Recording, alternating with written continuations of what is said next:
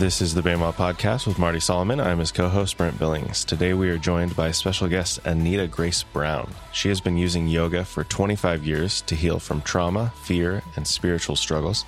She engages nature and uses art to help others find redemption as well. Anita, welcome to the show. Hey, everybody. Thanks for having me. And if you want to add any of your own items to what I introduced you with, um, you know, pretty I don't know, like there's some specifics in there, but there's also plenty of room for you to elaborate on what you do. So if there's anything you want to add, talk about who you are, your family, or whatever, um, feel free to share that. Okay. Uh, I've been married to Bob for 30 years, and we've been friends since high school. So it's a long time, and it's been wonderful and hard and all the things. Um, our children are now young adults. Luke is in New York, Rebecca's in San Diego. Super proud of them. I have loved teaching yoga to uh, children, adults, and now seniors over the past 15 years. I recently did a coaching course, so now I added um, my own unique style of coaching, which involves uh, breathing and uh, centering and grounding, which I bring in from the yoga practice. And I'm a writer and I started writing in my 40s. So that I think is encouraging to people to know that you can start something new later in life.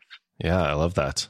Um, maybe also talk a little bit about how you know Marty or Bema or whatever your entrance was into um, the world that we live in. I wish I could remember how I found Bema. Maybe I was just Googling um, a more uh, Hebraic approach and I've just been in love with the teachings. I um, go back and forth between old and new, and it's just amazing to me uh, the way that you both dive into the text and wrestle. Uh, it really aligns with the way that I approach my faith and the text and my relationship with God. That's beautiful. I can remember getting I can't remember if it was social media tags and messages from Anita first or emails, but we had exchanged different messages here and there. And then I got an email one day from a teacher that I really respect and uh, enjoy, Alexander Shaia, and you're connected with his publishing house. And he said, I got this book that I would love for you to consider looking at. And I had already seen your name, so I kind of knew you and the book is about, uh, amongst many things, yoga. And at the time when I got that email, I was like, "Oh yes," because I bet I, I apparently this has stopped. I, I haven't gotten an email in probably, I don't know. It's been a few months about yoga. I assumed it was because our contact form wasn't working for a while, and I assumed they were now going to Brian. But there was a while there, Anita, for a long time at least for a good year. It was one of the most common emails I would receive. Hmm. Was an email about I have a friend who's doing yoga and that's witchcraft, isn't it? Like help me out or here can I be doing yoga? Like I, I was going to start experimenting with yoga, but is that pagan and and dangerous and like it was just one of the most common received messages and emails that I got on a regular basis was what about yoga in one form or another? Mm-hmm. And so I thought, oh yes, let's let's have a conversation. Apparently, like I wouldn't have naturally thought that's the Bema podcast. We're going to talk about yoga, but there was enough conversations and questions coming in about it. I thought, yeah, let's absolutely have a conversation about that. And I've had a bit of my own personal journey, so I'm going to share a little bit about where I've gone, Anita, and then and then I'd love to hear you kind of comment on some of those things. So Please do. For me, I, I, I was introduced to contempt, just apart from yoga, just contemplative practice. I've talked about that on the podcast before. The the depth of it, the beauty of it, the importance of it in my life. I had mentors that taught me about contemplative space, contemplative prayer, to how to enjoy the practice of just silent space, um, centering prayer, uh, we we have a practice that I think we might share at the end of this episode that you let us in.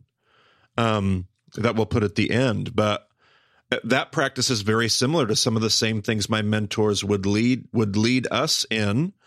Apart from any yoga practice, it was just a contemplative space of slowing down, paying attention to your body, listen to your breathing, pause long enough to like there was a great value for me. Like there was a premium for me in contemplative space and contemplative practice. And I had bumped into the idea of yoga. It was never something that was talked about positively in the evangelical fundamentalist world that I was raised in, but I kind of knew it existed. And then, I don't know, it's 10 years ago, 12 years ago, maybe, yeah, somewhere around there. I started doing, um, of all things, I think you're both going to appreciate this. I started, this was an earlier version of Marty. I engaged in the Beachbody P90X program. Like, you know, these, yeah, yeah, that's a part of my story, everybody. I did that like three or four times, by the way. I was all in on P90X. So I would do these 90 days, and a part of the P90X program was yoga. Mm-hmm. And I was like, oh, this is this is weird, but it immediately I connected. Now on the P90X program, there there's no sp- spiritual component, like there is, but there's no overt spiritual component. It is merely a physical exercise. I think in your book, Anita, you talk about there's almost a commercialization that yoga kind of gets leveraged for that you that you gave word to and you mm-hmm. you you spoke about. And I think that's a lot of what I was experiencing for me, it was this great way of opening a door where I was like, oh, well, this fits really well with contemplative practice. There's no Eastern pagan witchcraft a- around in this room. And I'm just simply connecting physical stretching and exercise with a contemplative practice that I'm very used to in a Christian paradigm. And, and so I guess I kind of like eased myself into this world of uh, world of yoga. My wife uses some of the same DVDs today to do regular yoga workouts. So that was my exposure um, to yoga, and and you talked about it in different ways. But I guess I got to I got to kind of sneak in and slide into the practice without all of these like alarms and dashboard lights going off and fundamentalist freak out. But could, could you speak to some of what you're hearing about my journey and some of your own maybe experiences, Anita, and what speak to this apprehension that we have about yoga itself, like wherever you want to take that, but but let's talk about that for a moment. Hmm. Well, what are we really afraid of? that's a that's a pretty big bomb of a question to start with. Yeah, absolutely. what are we really afraid of? Well, you read in the book that on my yoga mat the body brings up memories and emotions and hmm. childhood, just like any contemplative practice, right? Yes, right. It's no different. So it's spiritual, and we need God to heal and to feel all those difficult emotions and to process and digest and to uh, be less selfish. We need God. So when I started at the local yoga studio, and the teacher would say, after this 60 or 90 minutes, I want you to feel like three things happened that you went to the therapist, that you mm-hmm. went to the gym, that you went to the gym, mm. and that you went to church. Mm. And she was not a Christian, nor was she a Hindu. She was just a yoga teacher. And so I was young, I was in my 30s, and I didn't know a lot of non Christians. And so I would say that that was my first experience of beginning to ask God, how do you work in the world through people that are not Christians? Hmm. And I think that's a really good question to live out. Yeah, absolutely. Absolutely, it is. So I I was thinking as we were talking about contemplation and and whatever, um, I think I think it's pretty obvious that Jesus is an example um, for us in Scripture of um, someone who will take time and engage in solitude and prayer and whatever. Um, but I'm just wondering if you have any other um, any other examples in Scripture that you look to um, that people might mm. might not have considered as uh, engaging that kind of practice. Mm. Mm. That's a good hmm. question. Yeah, I've had a lot of people ask me that over the years. And my answer is usually something like throughout history, before modernization, we were in our bodies and we were farming and we were hunting. So now we sit at desks and we're disconnected from our bodies. And so we're kind of just like partial people a lot of the time. We're just like operating out of this uh, egoic and Western hmm. and um, not very spiritual uh, mindset, not very heart centered. And so I think that with the connection to news and the the daily assault and downloads of um, the violence in the world, the stress in the world, uh, we we absorb all of that. That never used to be the case, right? Mm-hmm. And so, how are you going to let that go? How are you going to release this accumulation of empire, as you call it mm-hmm. on the podcast? How are you going to let that go? Because it's become a part of you. And so, to me, I think uh, the yoga practice is the most powerful outlet that I've found um, to return to the true essence of how I operate in the world um, heart centered, um, sacred pauses, patient, and and before the practice i'm none of those things. Before the practice i'm mm. rushing around and i'm distracted and i'm filled up with the past and and the worries of the world and and my family and my you know personal life. So it's a letting go. Oh goodness. I love how you're uh, you almost describe that as another one of those counterintuitive like sabbath is a practice that's countercultural. Like it it pushes against the narrative that the world's just continually trying to pull us into. And you speak of yoga as yet one more of many practices, spiritual practices, contemplative practices that can help rewire, reorder the way we see the world, experience the world, what we're grounded in. Like these are the things that we talk about in so many other contexts. And, and it's just one more space and one more practice where those things are true. Yes. I, I love the way you describe that. Yeah, absolutely. So this book of yours, I don't know if we've mentioned the title yet, uh, Kamikaze Yogi um, Christ, Yoga, and the Courage to Emerge is the subtitle. And there are a ton of things that I just loved about this book. You actually even started with just a, a real, you either have a ton of awareness or you have some great editors and people helping you write this book. I don't know which it is, probably a combination of both. Both. both. yeah, I can, I can speak from my own experience too. But I mean, you start off right off the bat with an awareness of, the dangers of appropriation. We talk about appropriation as it pertains to Judaism all the time. You did it as it pertained to yoga because mm-hmm. yoga has its own roots and its own history and its own story. Um, and so you gave word to that. You spoke to that. You said, here's what I'm trying to do. Here's what I'm not trying to do. Here's what I want to respect and what I want to um, let be. And here's the, I just thought that was, and you have an awareness throughout this whole. Now, I will say this. I will say this.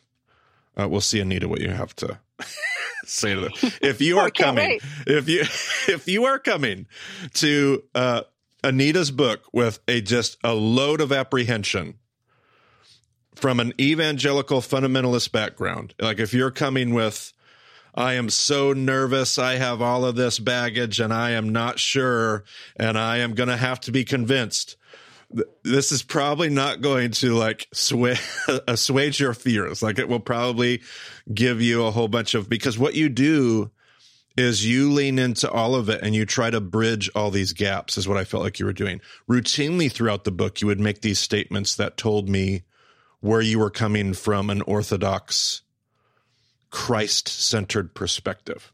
And it would and it would it would like okay okay here's here's where we are here's where we are but you would talk about you mix in all kinds of stuff like you talk about chakras in this book something that i think makes a, like some some of us super nervous but i love how you would do it from a physiological perspective mm-hmm. uh, you would rope it into a spiritual conversation. And I, I just thought that those things were so helpful in bridging gaps.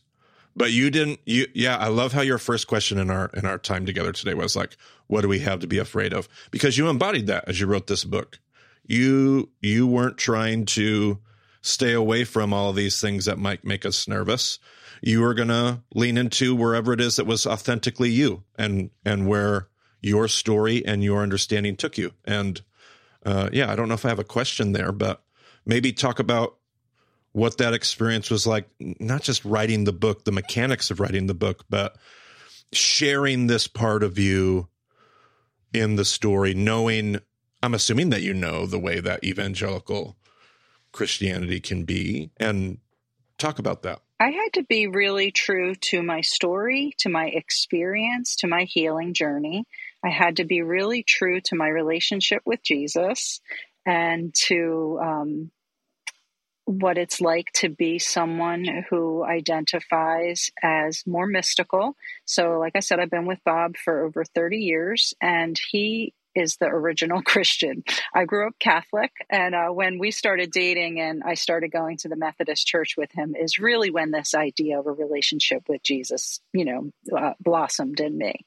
So, he's been doing this his whole life. He did the um, youth group and all of that that I didn't, but we're very different now. It's beautiful how we complement each other and how he's had to wrap his brain around how he has a wife that he loves very much who experiences God very differently than he does. And and I love that dance that we do together. So in terms of the book, um, being really brave. I felt like in order to be true to how brave I needed to be, every day I would make myself do something brave, like show up in the world in a way that makes me a little uncomfortable or just every day, big or small. I'd be like, okay, you got to put your big girl brave pants on and, uh, and fight, fight the battle of what do people, what will people think? Um, I can't worry about that. I have to be true to the story. Yeah, and and I want to I, I want to segue to that conversation you were just um, talking about about what it's like to be a mystic. But before I do, I want to go back to something you said at the beginning. You said you had to be true to your healing journey, and that's a theme not just in your book, but I've caught you saying that deliberately a few times today. Brent even had it in his introduction to you uh, for the episode today. Is there something? I mean, obviously the answer is yes, but but talk about this thing. Uh, your talk about what was so important for your own personal healing processes and your own redemption that yoga and contemplative practice was doing that typical Western ecclesiological Western church practice wasn't doing. Talk about what that contemplative experience was like for your when you, when you talk about your own healing journey, talk about what you're finding, what you are finding, what you did find in that space that was so important. So you go to church on Sundays and you feel really good about your identity in Christ. And then you return to your life and your stress and your history and your ancestry, and they all have an impact on how you behave in the world and how you see yourself. And I was abandoned at birth. I was abused. I um, have a lot of trauma that lived in my body. Now we know the science of trauma isn't about what happened to us, it's about the reverberation of that charge that lives on because we didn't process what happened. It could be little t trauma, big T trauma, it doesn't matter. If we don't process it, it impacts our identity. It impacts us at the deepest level of the essence of how we see ourselves and how we have agency and sovereignty. And I had none of that. Trauma disconnected me from who Anita truly is. So I think you probably picked up on that in the book that I wanted to be clear about this um, woman who was in survival mode and ego and I, I love her and I'm amazed that she made it as long as she did without knowing herself and knowing that faith was so uh, magical and and the guidance that we can get from our relationship with the Holy Spirit um, as we age, as we long for childlike wonder, that all gets restored. It, that's the best part. Yes, I love how in that same response you will use words like science and magical because that's that is the realness. So in my own journey with therapy, I've had experiences with one of my therapists was licensed in EMDR therapy and the reality of neuroscience behind trauma. Like this isn't just this isn't just mystical converse. Like there's there's real science in what trauma does to our physical bodies and our our real it's science like what's happening in our brains and our neural pathways. And these things are all connected. It's it doesn't f- it doesn't fit cleanly in like well that's mysticism and that's science. Well it's it's all it. Like it's all a part of this thing that we're experiencing and this thing we're walking through. So i love to hear that when you in your response and you just and you did it in the book too. Like you would go you would just seamlessly go in and out of all of those boxes and categories that I usually like to keep all stacked nice and neatly on my mental shelves. And it doesn't really fit that way. And I really appreciated that. Thank you it, it's interesting that you talk about um, big T trauma and little T trauma because we were actually going over that um, in one of our staff meetings, uh, staff training recently, and and just talking about how you know it is it takes time for these scientific um, academic definitions uh, of of trauma to catch up to what seems maybe obvious.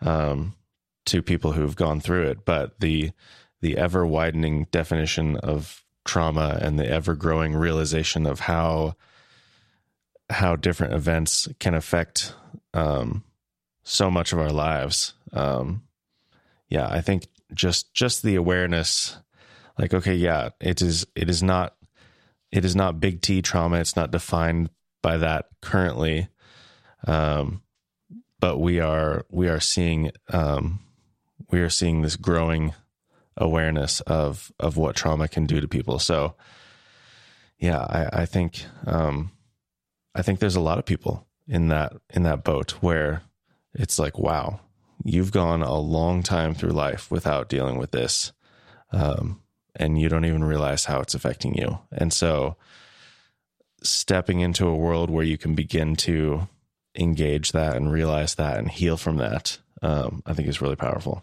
Yes, exactly. And you can't see your shadow as as you know, we need to be in marriages and friendships and community so that other people can reflect back to us the things that we can't see. And how does that first show up? Judgment. So, you know, I'm hanging out with some ladies and and somebody's talking about cheating on her husband and I'm judgmental of her and then here's me flirting the next weekend and and living a double standard. And then eventually waking up one day and being like wait i'm on a path of destruction in this marriage. If i keep going down this i won't have a marriage. I'm not the wife and mother that i thought i was going to be at this point. Hmm. and then realizing these are patterns that i inherited. That's why the dad left mm. Mm. he couldn't handle parenting or marriage so yeah. that's in my bones. Yeah, absolutely. Um, well, I, there's another reason why I was excited to have you on today and to talk to you. There was the there was the practice of yoga part of the conversation, but then there's another thing that I find so important. There's a whole like Brent just talked about people that are in boats.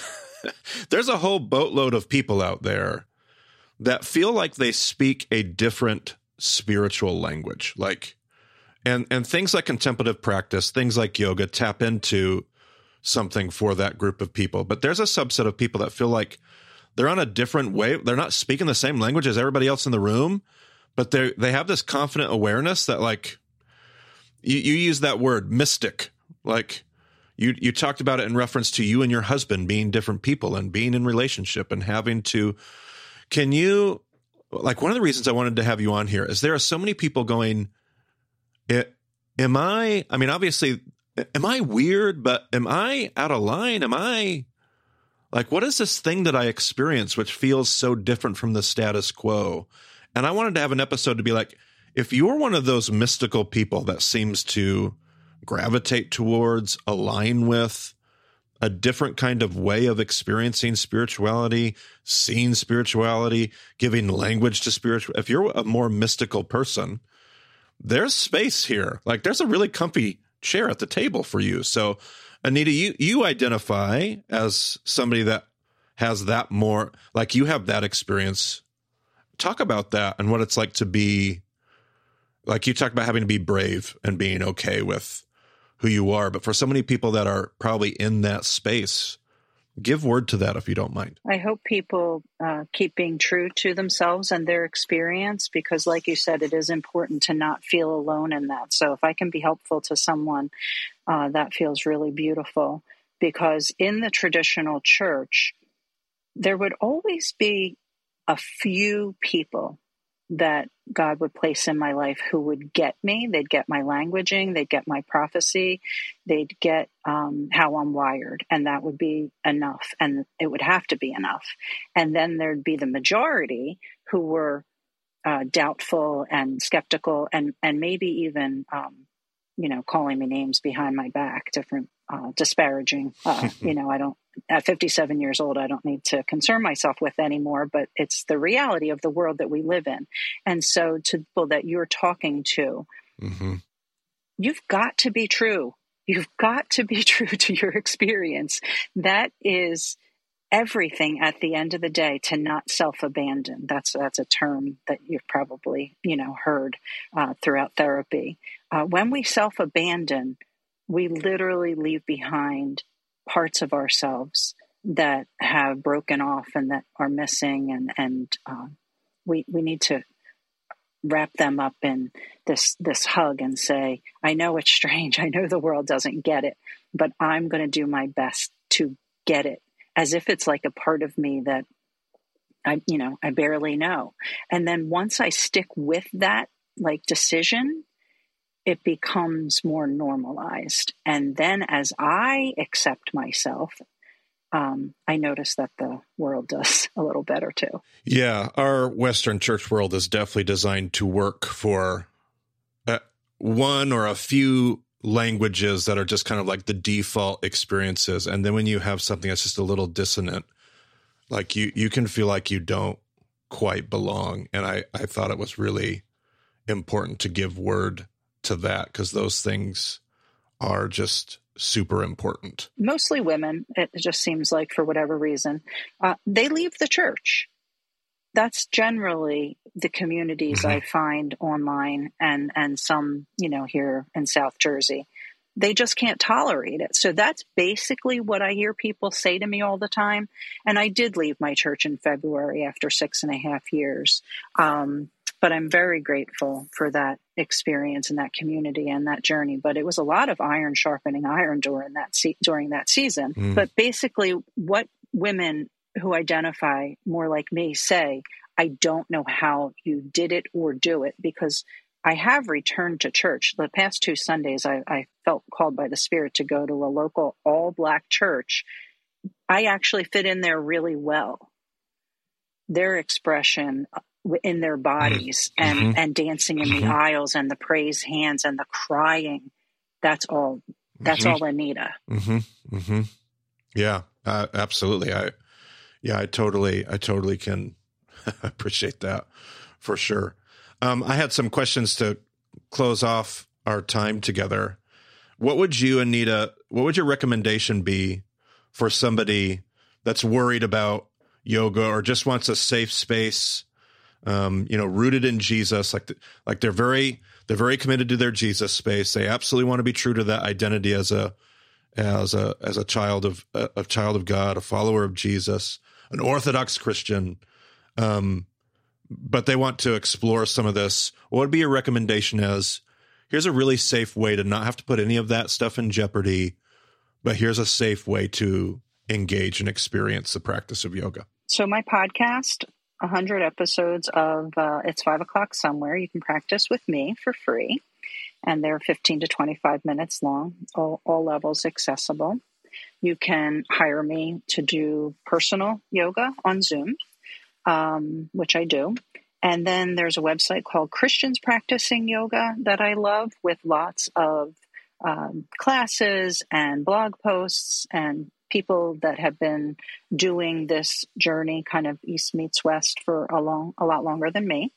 And then i have a friend from my old church who just told me she wanted to become a christian yoga teacher and she was going to go through what's called the yoga abbey. And so i did a little research on that and i said to her yeah that looks fantastic. So um, there's a lot out there um, that I think you can just trust the Holy Spirit with. And the bottom line is healing is hard. so yoga is part of our healing, healing our divides, healing our fears, healing our um, the collective unconscious, the ways that we might um, have, you know, racist thoughts and and things that we inherited that we don't like to look at. I definitely went through that season. I'll just tell you real quick. I was very honest about how I would look in my white neighborhood out my window, and if there was in the middle of the day a person of color, I would be that Karen just in my head. What are you, why aren't you working? What are you doing here? And then I healed that. I don't think those thoughts anymore. That's the new mind. That's the mind of mm-hmm. Christ that we all want to get to. But nobody wants to talk mm-hmm. about how they used to have those thoughts. Well, guess what? I don't know where those thoughts came from. I don't take credit for those mm-hmm. thoughts. I'm glad I became aware that I had them. Yeah, absolutely. And and when you talk about leading some of these exercises or your podcast, we at the end of this episode we're going to have an example. You you you led Brent and I in an example of a of an exercise. Is that similar kind of experience? Like when they hear that, is that a little bit of a taste of the kind of space that you lead in these other? Well, that's that's good. If if Bren and I can endure it, I, I know that people can. And I, I just, it felt like home. Like it felt, it honestly, going through that exercise felt so much like so much of the other contemplative space that I know and I love and, and I enjoy. And so if people are like, oh, I'm nervous, well, check that out at the end of the episode and uh, see what your response is to that. And I understand it's not going to be for everybody. And I understand that every time I mention Richard Rohr or some other mystical, it you know, it triggers a whole bunch of emails for people. I get it. It's okay. But I love being able to open up these doors for those that it's going to be helpful for, for those that it's going to be an aid in that healing. That's that's wonderful part of that. But well, I appreciate you. That's beautiful, and there is room for all of us. And I think that my husband and I are a good example of that. Yes, I do love that. That that you you have a marriage, a, a living you live that out and experience it in all of its beauty and its challenge every day in that relationship. I love you bringing that up. That's that's very great. And our listeners won't be able to see this, but one of the things that I appreciated about our um, brief session um, is that I could see you and follow your movements because I don't have any idea what I'm doing. Um, so maybe you know i think and, and zoom is actually i think people are pretty used to zoom. So it's it's not like um, i wouldn't necessarily call it ineffective but for somebody who wants to find a local yoga experience like what do you is there is there any um are there any things that people should look for they're like oh that's not the kind of yoga that i want? I, I, I don't know. I don't know anything about it. So i don't know if there are like specific terms or, whatever it is that might clue people in like oh this is the kind of place i want to practice yoga. This is not the kind of place. Is there anything like that that would help people find something locally if they're interested in doing something in person just start with your gym. That's definitely going to be secular. So that's the safest place so that you don't feel that strangeness. That some yoga studios, depending on your city, they could have various statues. Uh, a lot of studios didn't want me teaching there as a Christian yoga teacher because they didn't understand the way that I was coming at it. And so I'm not offended by their statues, but they kind of were offended by me. Um, so that's what I would say. Yeah, you're going to have yoga studios where they're really into all of. Um, they they think that that's um, making it authentic, which is fine. But then there's, you know, going to be um, just the physical practice. You're going to uh, find hot yoga. That's basically just the physical practice. Um, yeah, there's as as it's as unique as the teacher. It's it's really really unique. Hmm. Is there anything that you're uh, working on that you've got going? Anything that you're excited about uh, coming up, or anything like that, Anita? That you'd like to share with our listeners or anything like that? About once a month, I've been bringing this Zoom class called "I'm Going to Stress You Out" with a little smiley face at the end, and it's five uh, five days of breathing practices, consecutive days, and we just meet on Zoom on a lunch break, and it's about 15 minutes a day. So about once a month, you can keep your eye out for "I'm Going to Stress You Out." People have been loving it, and uh, then I put together just various, uh, depending on the season, I might put together like a three or four week uh, series. And you can find that on my website, Grooveology, or just find me on Facebook or Instagram. Yeah, perfect. We'll have Grooveology in our show notes. Uh, we can put your social media in there as well. What What's your is if somebody wants to just talk to you and just you know share an encouraging note or something? What What's your preferred method of communication? Email or DM me. You can. D- I, I'll respond to DMs on social media uh, you can email me through the website. Okay, perfect. Well, um, Anita, thank you so much for uh, joining us today and um, sharing your story and sharing your experiences. And um, yeah, hopefully, this is uh, a good way for people to um, explore something that they're not as familiar with. It certainly has been for me. So you two are fantastic. Thank you. Um, if you want to get a hold of Marty, you can find him on Twitter at Marty Solomon. You can find me at EIBCB. And uh, of course, all the details about the show are at BEMA.discipleship.com. Check out the show notes for this episode for all those links. Um, and thanks for joining us on the BEMA podcast. We'll talk to you again soon.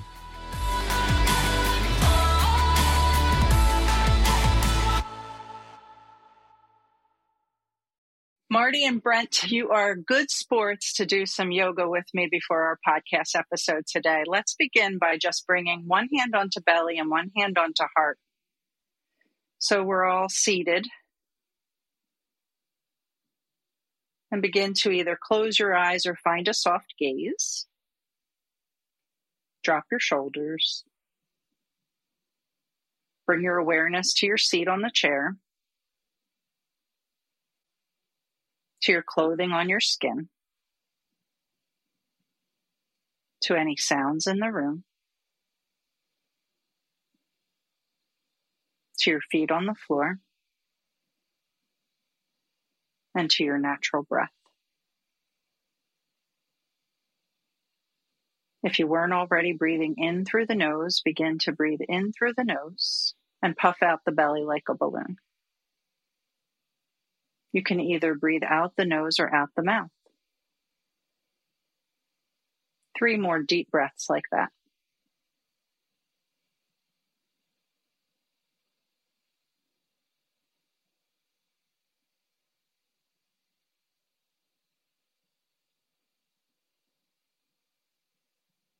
And then press your palms together. Bring your thumbs to your sternum, prayer hands. Drop your chin as we bow. We bow to our connection in Christ. We bow to this mind, body, spirit, soul connection that we enjoy as humans. And we know that we carry stress. So let's just spend a few minutes um, being a little childlike and silly and shaking off the stress. So you can come stand up. And I tell my senior citizen yoga students that yoga is really adult Simon says. So goal post your arms up and down, elbows up and down, elbows up and down. Alternating right hand, left hand, right hand, left hand, fast, fast, fast, fast, fast, fast, fast, faster, faster, faster, faster. Reach mm-hmm. both arms up. Press into your feet. Pull your belly button back. Spread your fingers wide. Take a big breath in. And on your exhale, flop your arms down and make a sigh like this. Excellent. Again, goalpost your arms. Spread your fingers wide. Up and down with your elbows. Up and down, up and down, up and down. like Simon says. Reach both arms up, press your feet, belly button back, squeeze your shoulders up, inhale. Drop your arms down, side out. Excellent. Roll out your shoulders forward, almost like you're swimming. Roll out your shoulders backward, backstroke. Feel the tight places. Reach your arms to a T. Simon says, reach your arms up. Now you're in a big X. Separate your feet wide. Notice. Notice whatever you notice. Roll out your wrists and lower your arms down. Tree pose, send roots down through right foot. Lift your arms up, grow branches. Kickstand your left foot. That means put your heel against your leg. Look up. What kind of tree are you? You can play around with balance here by lifting that foot up onto your leg. Steady your gaze. Ease within effort. Release the posture. Inhale, reach up. Exhale, forward fold. Hinge from your hip. Bend your knees a lot and dangle. Take a big breath in and sigh it out. Slow roll up. Mountain. Put your feet together, arms by your sides, gaze straight forward. Strong legs, heart lifted, tall through the crown, fully present. Palms press at heart center, thumbs to sternum. Dropping the chin once more. What are you grateful for right at this moment?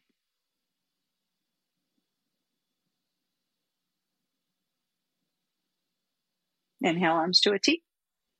Goal post your arms. Simon says separate your feet wide. Drop your seat. So now we have knees bent, goal post arms, energy in your hands, strong thighs, belly button back. Find your breath in through the nose, out through the nose. Straighten your legs, reach up, and flop your arms down. we don't want to be uneven. Tree pose, other side. Roots down through left foot. Grow your branches as you kickstand your right foot. Lift your gaze. Are you a different tree or the same kind of tree?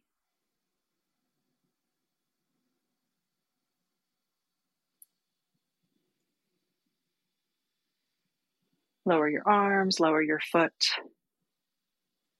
We'll end where we began, belly and heart.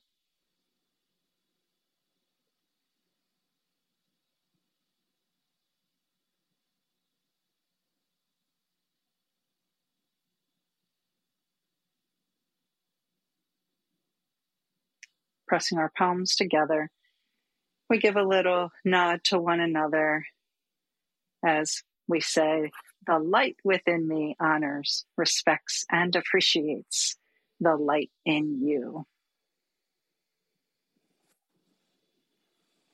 And that's it. Okay. That was splendid. Good. I think Brent survived. I heard him say, okay. That's good. You're like, listen to the sounds in the room. I was like, there better not be any sounds in this room. That's then, right. And then right at that moment, I heard like, I don't know, something like some piece of furniture like settled and creaked. And I was like, ah.